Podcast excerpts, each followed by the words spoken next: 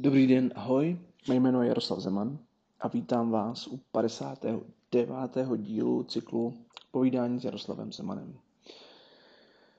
Jsme minule ukončili jednu kapitolu a dneska začínáme novou kapitolu. A ta kapitola bude vývoj a stárnutí mozku.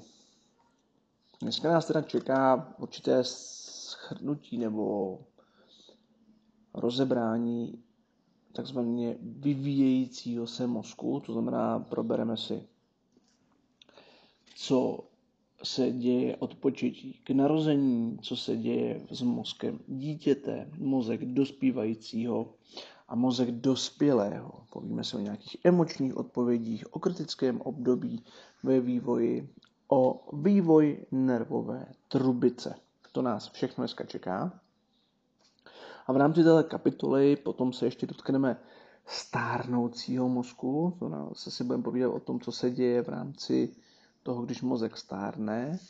A za to zakončíme to takovou vizí do budoucnosti, co se asi bude dít s mozkem v budoucnosti, jaké možnosti budou mít další generace. Budeme vycházet z toho, kam směřuje současný trend. Samozřejmě se to může vždycky změnit. Tak jo, tak se pohodlně usaďte a jdeme na to. Náš mozek se v průběhu života mění. A to má daleko sáhlé důsledky pro naše dovednosti a chování. Jeho vývoj začíná několik týdnů po početí a na začátku je neuvěřitelně rychlý. Každou minutu přibývají stovky a tisíce neuronů. Potom se vývoj postupně zpomaluje a zhruba po 20. roce je již mozek plně vyvinut. S postupujícím věkem přichází přirozená a nezvratná degenerace. Ale náš mozek má různé mechanismy, jak ji kompenzuje. Takže tohle všechno bude v rámci dnešní, nejenom dnešního dílu, ale i dalších třech dílů. Zhruba v 36. týdnu těhotenství má plod stejný počet neuronů v mozku, což je asi 100 miliard, jako dospělý člověk. To se zdá až neuvěřitelné. Vyvíjející se mozek. Formování velmi složitého lidského mozku z původního jednoduchého zhluku buněk je pozoruhodný proces který trvá mnoho let, než se plně rozvinou jeho smyslové, prvé, za druhé motorické a také za třetí rozumové schopnosti. I když jeho vývoj neprobíhá v nějakých pravidelných etapách, jeho postup lze poměrně snadno předvídat. To znamená, máme nějaký vývoj i mozkové kůry. Mozková kůra vzniká v oblasti předního mozku prvního ze tří váčků v horní části nervové trubice. Nejprve se tvoří čelní loky a pak temení a posléze spánková tylní. Odpočutí k narození. Tak co se děje v tom nitroděložním vývoji? V prvních dnech po početí je embryo tvořeno jen drobným zhlukem buněk. Vývoj mozku a nervové soustavy začíná kolem třetího týdne diferenciací buněk, tvořících nervovou ploténku na zadní, takzvané hřbetní straně embrya. Ta se rozšiřuje a tvoří podélné valy, které se navzájem spojují a vytvářejí tekutinou vyplněnou nervovou trubici. Z níž se později vyvine mozek a mícha. Mozek se začíná vyvíjet kolem čtvrtého týdne jako malý váček na horním konci nervové trubice. Dolní část trubice se mění v míchu. Hlavní oddíly mozku, včetně mozkové kůry, lze pozorovat od sedmého týdne. Mozek pak v dalších týdnech dále roste a rozvíjí se. Mozek dítěte. Kolem tří let dozrává hypokampus natolik, že může ukládat vzpomínky. Ranější vzpomínky lze vyvolat jen ojediněle. Kolem sedmi let věku se axony neuronů retikulární formace obalují myelinem, takže se prodlužuje doba, po kterou lze udržet pozornost. Růst se urychluje mezi 6. až 13. rokem a ovlivňuje oblasti spojené s řečí a porozuměním prostorovým vztahům, to znamená i kůra temenních laloků. Tyto změny jdou ruku v ruce s rozvojem rozumových a sociálních dovedností, jako je například schopnost číst a nacházet si přátelé. Mozek dospívajícího adolescenta, teenagera. Během adolescence dozrávají temení a spánkové laloky, zabývající se prostorovou orientací, senzitivitou, sluchem a řečovými funkcemi. Proto se v té době jedinec stává připraveným čelit sociálním a intelektuálním výzvám. Ale prefrontální kůra, která je klíčová pro myšlení a plánování, se ještě stále rozvíjí, takže adolescenti jsou při zpracování emocí pravděpodobně odkázáni na amygdalu. To může vysvětlit, proč bývají neukáznění a impulzivní což je taky jedna z velkých témat například v právu, protože se pořád přemýšlí, jestli opravdu ty adolescenty můžeme odsoudit stejně jako dospělé, jakož jejich emoční zpracování je mnohem horší a vlastně neurovědně nemožné, nebo neurobiologicky nemožné. Mozek dospělého. Pro mozek dospělého jedince je typická emoční vyzrálost. Zpracovávání emočních informací aktivuje v případě dospělých čelní lalky mnohem více než u adolescentů. A to zlepšuje jejich rozumové vnímání. Poslední oblastí, která dozrává, je tzv. prefrontální kortex nebo prefrontální kůra, která je spojená s vyhodnocováním důsledků jednání a taky s posuzováním. Hippocampus je jedinou částí mozku, ve které i v dospělosti dochází k tvorbě nových neuronů. Není však dosud známo, proč tomu tak je. Pojďme si to teda ještě schrnout jednou. Ve třech týdnech. Během několika prvních týdnů se v zadní části embrya vyvíjí nervová trubice. V její horní části se vytvářejí tři váčky, také vzniká základ oka a například ucha. V sedmi týdnech Embryo je kolem 2 cm dlouhé a jsou na něm jasně vidět základy mozkového kmene, mozečku a koncového mozku.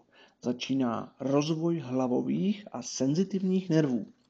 V 11 týdnech mozek se zvětšuje, oči a uši dozrávají a posouvají se do své výsledné polohy.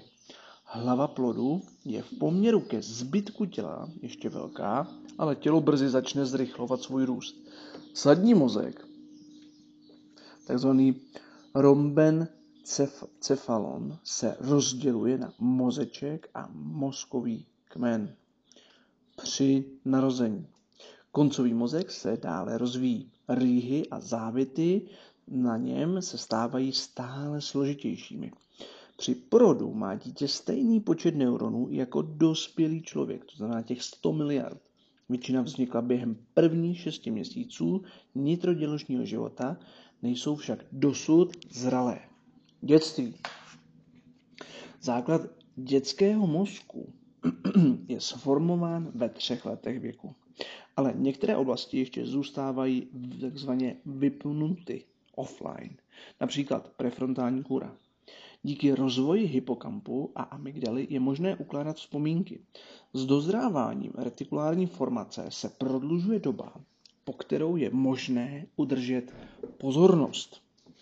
Dospívání prefrontální kůra je ještě nezralá. To je pravděpodobný důvod impulzivního jednání a ukvapených rozhodnutí jedinců v tomto věku.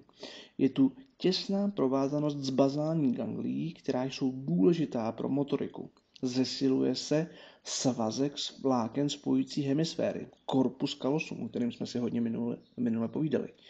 To vede ke zlepšení zpracování informací. A ve 30 letech Prefrontální kůra je již plně vyvinutá, což zlepšuje výkon mozku, takzvaný exekutivní, což je vyšší kognitivní funkce. Mozek je také méně závislý na amygdale při zpracování emočních informací. Ostatní oblasti, které se ještě v adolescenci vyvíjely, jsou už plně rozvinuty. Pojďme na vývoj nervové trubice. Hlavní událostí při vývoji nervové soustavy je vytvoření nervové trubice. Tento proces, zvaný neurulace, začne, když vývojový předchůdce míchy, struna hřbetní, chorda dorsalis, začne vysílat signály a tkáň nad, za ní se sklušťuje a vytváří nervovou ploténku. Nervová ploténka se zřasí a uprostřed ní vznikne takzvaný nervový žlábek. Valy kolem žlábku se k sobě začnou přibližovat, až splynou a utvoří nervovou trubici.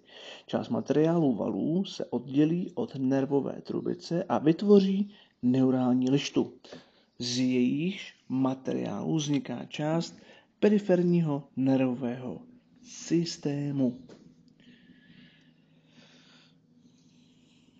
Takže pro nás nejdůležitější je například ten ektoderm, což je zevní, eh, jeden ze tří zárodečních listů embrya.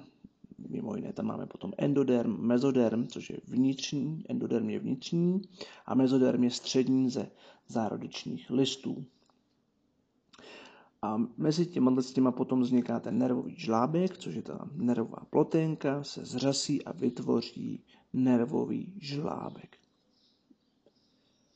postupně vlastně ten ektoderm vytváří takovou, se vlastně zanoří dovnitř a z toho ektodermu se vytváří ta nervová trubice, což je základ mozku a míchy. Takže i když je to zevní část, tak se vlastně zanořuje dovnitř, vytváří ten nervový žlábek, z který vzniká ta nervová ploténka a z ní potom ta nervová trubice. Pojďme si říct něco o kritickém období ve vývoji. Takže zhruba v několika prvních letech po narození dítěte vzniká vývoj časných motorických schopností probíhá ještě nitroděložně, kdy už je také plod schopný rozeznávat zvuky. V prvních měsících po narození není dítě schopné ostře vidět. Věci vzdálenější než i jeden metr, ale jeho zrak se rychle zlepšuje.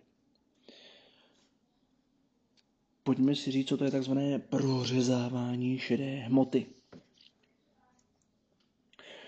Množství šedé hmoty dosahuje vrcholu v dětství. Během dospívání pak její objem začíná klesat. Nepotřebné spoje zanikají, jsou takzvané, takzvaně prořezány.